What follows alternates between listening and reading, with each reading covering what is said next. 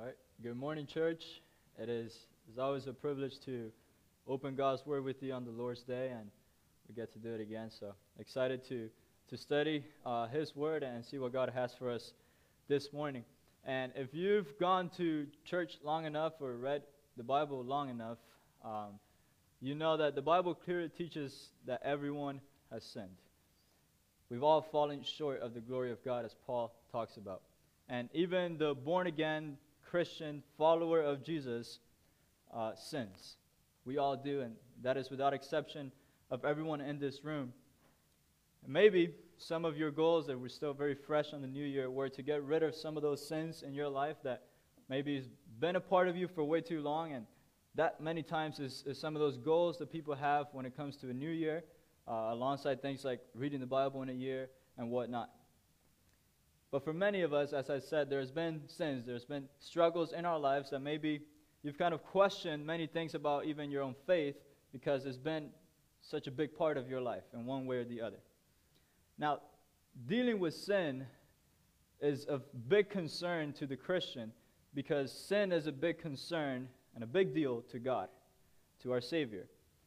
The Christian is not concerned about sin and dealing with sin because they're obsessed with being good and moral but because it was sin, it was because of sin that Jesus had to die. It was out of this, because of this, that God sent his son to die on a cross. So this is a big deal for the Christian. It is a big concern for those who believe in Jesus Christ. But my goal for us this morning, as, as we approach the Word of God, is not to look directly at how to uh, avoid temptation or fight sin or anything like that, but rather how we respond when we sin. And, and that is what I want us to consider our response to sin. What happens when we do sin? John talks about how if anyone says that there's no sin in him, he is a liar, right? All of us must attest to that. Not only does the Bible tell us, our own lives, right, attest to the fact that we've sinned. So, what do we do after? How are we supposed to feel? What are our next steps after we sin? And what does the Bible tell us about that? I want to propose to, to you this morning that how we respond to sin matters. It really matters, and it can make all the difference. And it is bad response after bad response to sin that keeps many of us in these cycles of sins that we can't break out of it. Right? It's because we didn't respond to sin as God calls us to respond to it. So, when you sin, what comes to mind? What, what emotions do you feel? What, what are the next steps that you take? And what direction do you find yourself going? And that's kind of the approach that I want us to have as as we read this passage in the Word of God. And in it, God provides us for some guidance on how to correctly respond to our sin so that we'll grow closer to Him and not far apart from Him. But before we do that, I, I want us to consider some, some common responses that we have to sin. Right? And these are not healthy, these are not good, they're not biblical, but it's how m- most of the time we respond to our sin. One of them is that we minimize our sin. We make little of this sin. We say things like it's, it's not a big deal. Right? So we minimize sin, but this is not biblical. This is dealing with sin with a, another sin, right? We are making less of this sin and making more of ourselves, really.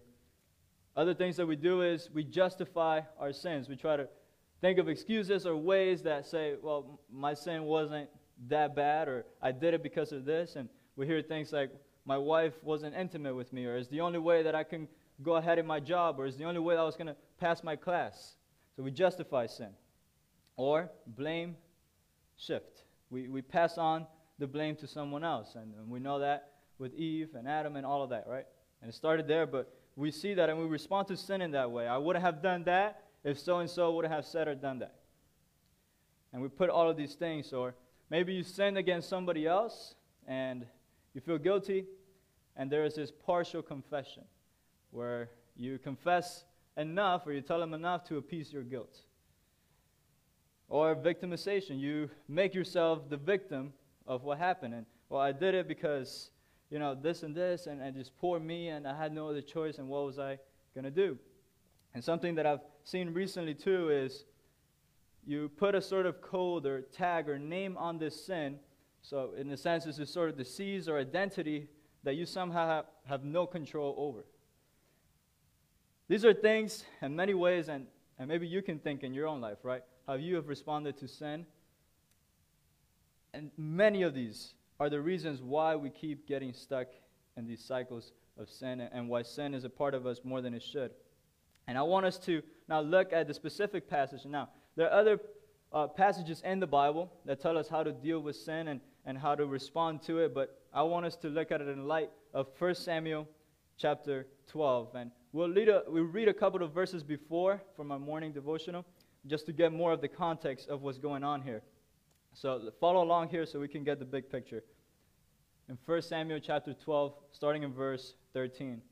And now behold, the king whom you have chosen, for whom you have asked, behold, the Lord has set a king over you. So what's happened is Samuel is getting old, and he's appointed his two sons to be the next judges of Israel. However, they were told that they were not walking in the ways of the Lord. So the people went to Samuel and they said, Listen, the other nations, they have kings. Why can't we be like them and also have a king? Before, God was ruling directly over them through people like Samuel and these judges and prophets. And now they're asking for a king. And that's what's going on here. So let's, let's keep on reading. It says, If you will fear the Lord and serve him and obey his voice and not rebel against the commandment of the Lord, and if both you and the king who reigns over you will follow the Lord your God, it will be well. But if you will not obey the voice of the Lord, but rebel against the commandment of the Lord, then the hand of the Lord will be against you and your king. Now therefore stand still and see this great thing that the Lord will do before your eyes. It is not is it not wheat harvest today? I will call upon the Lord that he may send thunder and rain, and you shall know and see that your wickedness is great, which you have done in the sight of the Lord, and asking for yourselves a king. So Samuel called upon the Lord, and the Lord sent thunder and rain that day. And all the people greatly feared the Lord and Samuel. And all the people said to Samuel, Pray for your servants to the Lord your God, that we may not die. For we have added to all our sins this evil, to ask for ourselves a king. And Samuel said to the people, Do not be afraid. You have done all this evil, yet do not turn aside from following the Lord, but serve the Lord with all your heart. And do not turn aside after empty things that cannot profit or deliver, for they are empty. For the Lord will not forsake his people for his great name's sake, because it has pleased the Lord to make you a people for himself. Moreover, as for me, far be it from me that I should sin against the Lord by ceasing to pray for you, and I will instruct you in the good and the right way. Only fear the Lord and serve him faithfully with all your heart for consider what great things he has done for you. But if you still do wickedly, you shall be swept away, both you and your king. And these are the words of Samuel here to a people who have asked for a king instead of being ruled by God. And now there's this event that happens and they recognize what they have done. It's almost like their eyes were uncovered and they see, I have sinned against God. And what are they? They're afraid. And they go to Samuel and they tell him, Samuel, please pray that God will not kill us. They're very scared. And now, what I want us to read is, is Samuel's response. And, and, and that's what we read in these verses. And he starts off and he tells them, Do not be afraid. Now, I like to imagine the people when Samuel says this. Do not be afraid. Because how can I not be afraid of the same God who just sent thunder and rain at your request? This God just confirmed his power once again, right, over something like thunder and rain. Samuel, what do you mean? Do not be afraid. Right? We've done this evil. God knows it. How can I not be afraid? And the answer he gives it in a couple verses ahead when he says, For the Lord will not forsake his people. And we'll unpack that idea a little bit more later on. But it's important to understand that his words here, when he says, Do not be afraid, they're not taken so that they will take advantage of God. They're not there so that they will be encouraged to sin and, and continue doing whatever they were doing before. But how can this statement right here from Samuel, do not be afraid, be of any encouragement for them to not sin? And it is because of the reason why they shouldn't be afraid of God. It is his demonstration of love. Because otherwise, then by all means, be afraid of God. You need to be extremely afraid of God. He just sent thunder and rain at his request. right? And you've sinned against this God. But it is His demonstration of love, and it is because of that that you and I can approach God without being afraid. And this sort of love is the Christian, the true Christian, does not disregard it. It doesn't make little of it. The true Christian embraces this love. The true Christian values and treasures this demonstration of love from God, and that love captivates them and transforms them. Th- that is how the true Christian responds to this love and this demonstration of love from God. So Samuel tells them, Do not be afraid, not as a means to encourage them to continue in their sin, but as a means to discourage them from continuing to sin. Because it is a demonstration of his love, he will not forsake his people. That, that speaks of grace, unmerited favor. It's very clear that, that he doesn't make less of their sins by any means. He tells them, You have done all this evil. It doesn't say you haven't, don't be afraid, it wasn't that bad. Or don't be afraid, you, you really, what you did was okay. God is not that mad. He makes it clear. He says, Do not be afraid, you have done all this evil. And now let's go on to what he continues to say. He says, Yet do not turn aside from following the Lord. When you and I sin, who did we follow to get there? God or ourselves?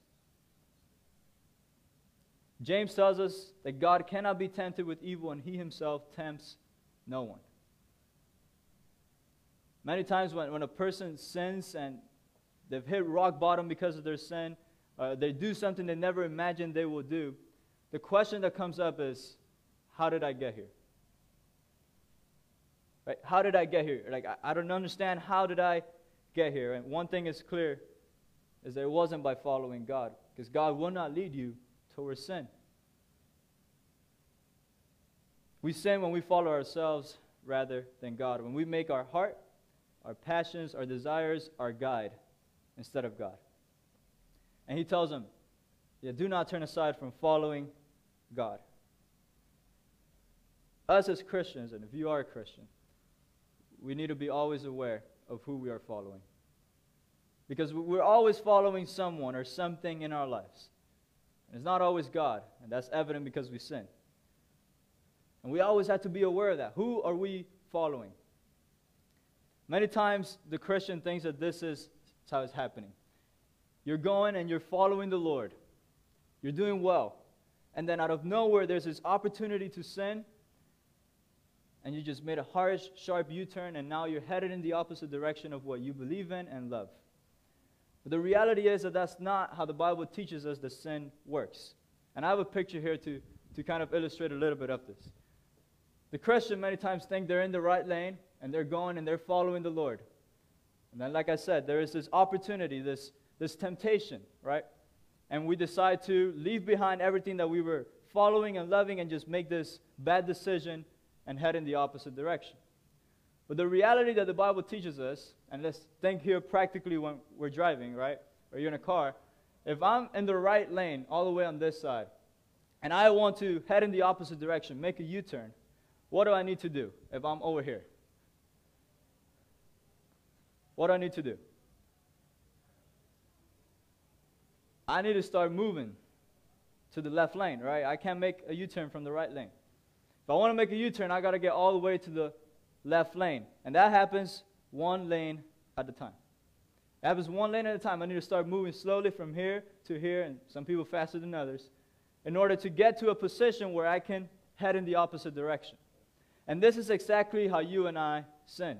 When we're following the Lord and, and we're being faithful to Him, it's not that there's this random opportunity and now we're just heading in the opposite direction of what we love, what, what we believe in, and God. It happens because we start slowly compromising one little decision here to follow ourselves rather than God and keeps putting us and putting us more and more in this position. But then when there is this temptation, we head in the opposite direction. And that, that is more accurate with how sin works and how we and our heart works according to the Word of God. But you see, following involves submission. You are placing yourself under the lordship of God. It, it is all about submission. That, that is what following really comes down to. And this is what Samuel tells the people.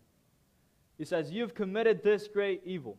Don't be afraid, but do not turn aside from following the Lord. Meaning, follow the Lord. Don't follow yourself, follow the Lord. It was following yourself that got you here in the first place. But why would he say this? Well, we don't know for sure, but I do know that when we sin, when we fail against God, it discourages us from continuing to follow him. If you've sinned, if, if you've failed God before, you know that that could be one of the most discouraging things in leading you to follow him more, right? When you see your own sinfulness in your heart, a thought that came to mind, a way that you treated somebody else, whatever, it discourages you. It puts you down, and, and you have no motivation to continue to follow the Lord. There is this motivation to read the Bible is gone, to, to pray and approach God, because it discourages us. But Samuel says, Do not let your sin turn you aside from following the Lord. And, that is my encouragement to you. After you've sinned, what will be your next step? If we hold on tightly to the words of Samuel here, we are to continue to get back on track with the Lord. He goes on to say, But serve the Lord with all your heart. Serve the Lord with all your heart. And first of all, the very act of serving God is, is an act of grace. Because we don't deserve to get up here and do what we do, right? And worship God. And we don't deserve here to anything like that. And, and He gives us that grace to serve Him, someone who we're not worthy of even knowing. But He says to do that with all your heart, giving God your best. And the thing that, that I've seen in my own life is you only do something with all your heart if you absolutely love or value something. If I don't really value this or don't really love it, then I won't do it with all my heart. I won't serve this without my heart. You will be okay with doing the bare minimum. But when you love something, when you value something, you treasure someone, you do whatever you do with all your heart for it. It, it, it comes natural to you, right? It's what you do. And he tells them, serve the Lord with all your heart. But I want us to notice something else here in this passage that is very significant in, in our walk and if we want to grow closer to God and further away from our sins. There is this progression in this passage where Samuel is leading the people to stop thinking about themselves and shift the focus of their thoughts onto God. When they sin and they recognize what they've done, they're afraid. And they go to Samuel and they say, Samuel, pray that God will not kill us. So we see that their concern with their sin wasn't so much about the fact that they sinned against God. The concern with their sin was the fact that they're going to experience the consequences. That was a real concern. That was a real issue here. Not that I've offended a holy God, but rather there are consequences that may come my way. And that was their real concern. So, really, they were concerned about themselves, they were centered on themselves. That was what really was concerning them. And Samuel tells them, Don't be afraid. Then he tells them, Don't stop following the Lord, but serve him with all your heart. What is he doing? He is shifting the focus of their thoughts away from themselves and their emotions, and now shifting them to God and who he is and his worthiness to be praised and served. When we sin, many times we start this battle of back and forth in our mind right? Of how we should be feeling. And you start to just focus so much on your emotions and, and going back and forth, like I was saying, right? And, and it's like, should I have done this or should I feel like what, what is going on? When we get to those places, sometimes we, we need to stop and say, I, I'm thinking about myself too much. And we need to redirect our thoughts back to God and who God is and what God has done and look at our sin in light of the cross of Jesus Christ. It was being consumed with ourselves and thinking so much about ourselves that got us to this place of sin in the first place. What makes us think that staying there after we sin would change anything? And this is why we have these cycles of sin. Because we sin and then we stay consumed with ourselves and how we feel and the potential consequences of our sins. And, and it's hard, right? it's hard not to do this.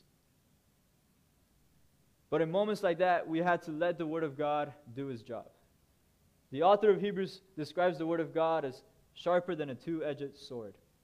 And if you're a Christian, you're going to have to come to a point and decide do I really believe that? Do I really believe that the Word of God can change the way that I think? Do I really think that the Word of God is able to do what God says it's able to do? And if that's the case, after you sin, our response should not be to turn to our own ideas on what we should do and try to make sense of it or try to figure out what is the right way that I should be feeling. Should I be feeling more guilty than I am right now? Should, no. If the Word of God is as powerful as it claims to be, then our response needs to be to approach His Word and let us do and let it do His work in us. And let it change our affections and our thoughts and place them where they need to be. So this progression of shifting from thinking and the focus of our thoughts being on ourselves and shifting them to God and what His Word says. And then He says in verse 21,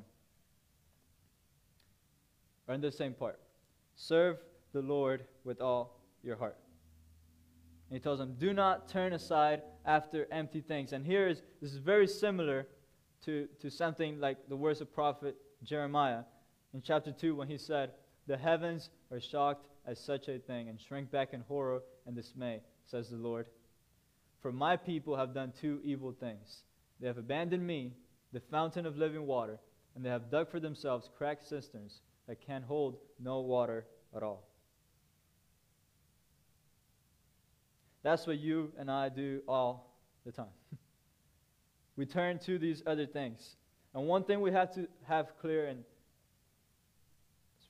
kick off a, a new year. And we have all these sort of goals. And many times these goals become our source for hope, our source for identity, our source for success. But no amount of success this year, no amount of achievement in the home, in the workplace, at school, at the gym, at church, can give to our souls what it really needs. What you and I need is time with God. It's time, we need God Himself. We need time in His Word. We need time with Him in prayer. We need time with His people. That is what our soul really needs. We don't need these other things, but we must be aware that that is our natural inclination. We naturally, after sinning, go back to more things that are just empty. And notice how he describes it empty, things that promise but do not deliver. So we must be aware of that reality and approach the Word of God time after time to fix our affections and turn them to Him. So, what is our hope for today, for this year, and for the rest of our lives? It is the words that Samuel tells them in verse 22 For the Lord will not forsake His people, for His great name's sake, because it has pleased the Lord to make you a people for Himself. If it had not pleased the Lord to make us his people, we would be hopeless. If God had not taken action in becoming flesh and dying for us, there would be no hope. Nothing that we can accomplish, as, as great as it might be, will mean anything. But it is because God does not forsake his people. And this is a passage in the Old Testament, and many times we make this sort of distinction between the God of the Old Testament, the God of the New Testament. But God didn't start being gracious when Jesus came to earth. God didn't just become this gracious God and merciful God when Jesus was dying on that cross for us. God has always been gracious. God has always been merciful. That is who He is.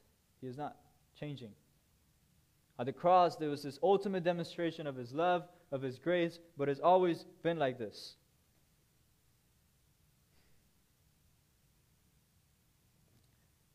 As Christians, the cross of Jesus Christ is not only our only hope of being accepted by God, it is our only hope of continuing to follow Him.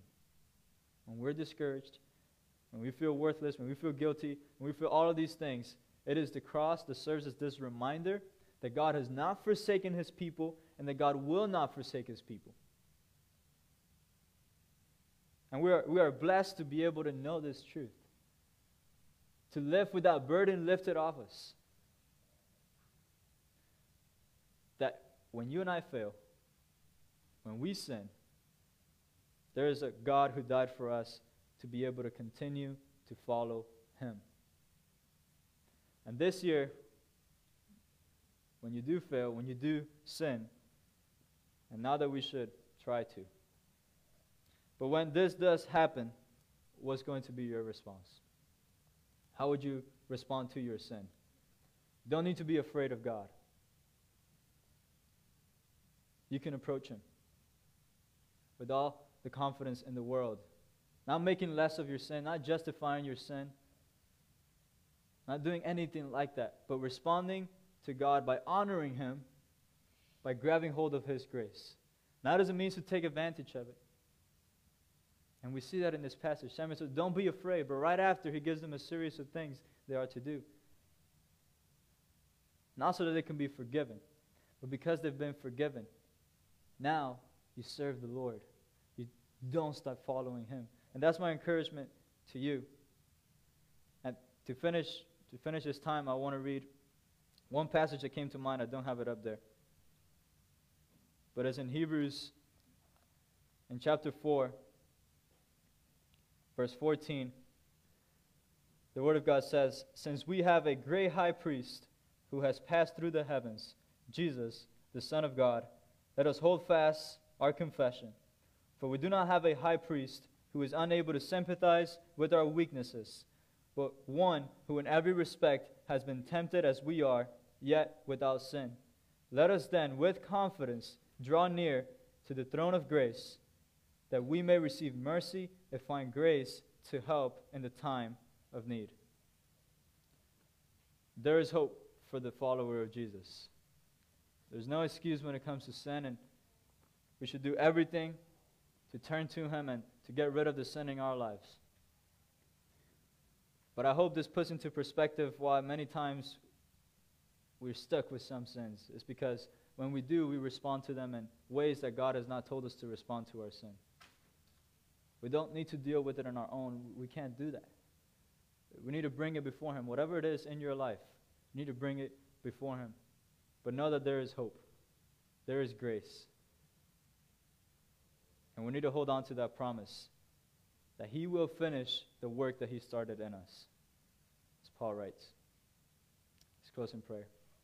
Dear Lord, we thank you for the cross, that in the cross we have hope. In the cross we can, we can be captivated by your love and be transformed. Help us as we walk through our life to not turn aside from following you. We in ourselves, God, are inclined to follow ourselves and our ways and our desires. Help us to be captivated by you so that we will not follow ourselves, but instead follow you.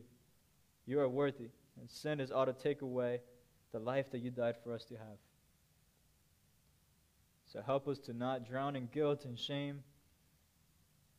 Help us to not take advantage of your grace. Help us to follow you, to serve you, and to not turn aside after empty things. We pray this in Jesus' name.